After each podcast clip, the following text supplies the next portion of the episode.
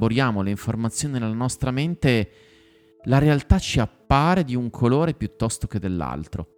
E questo influenza sottilmente il nostro modo di interagire con quella realtà.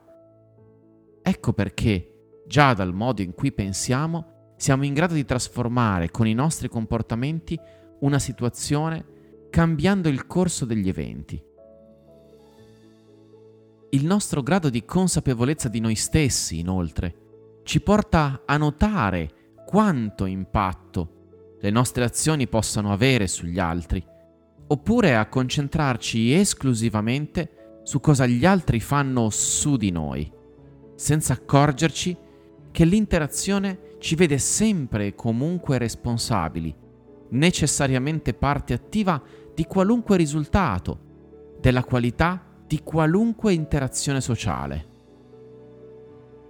Siamo inoltre abituati a considerare la realtà fisica come qualcosa di solido, con una natura intrinseca, ma proprio quell'esperimento di cui ti ho parlato, il famoso esperimento delle due fenditure, ci dimostra che nessuna realtà materiale o fisica è quello che è senza l'interazione con noi, l'osservatore.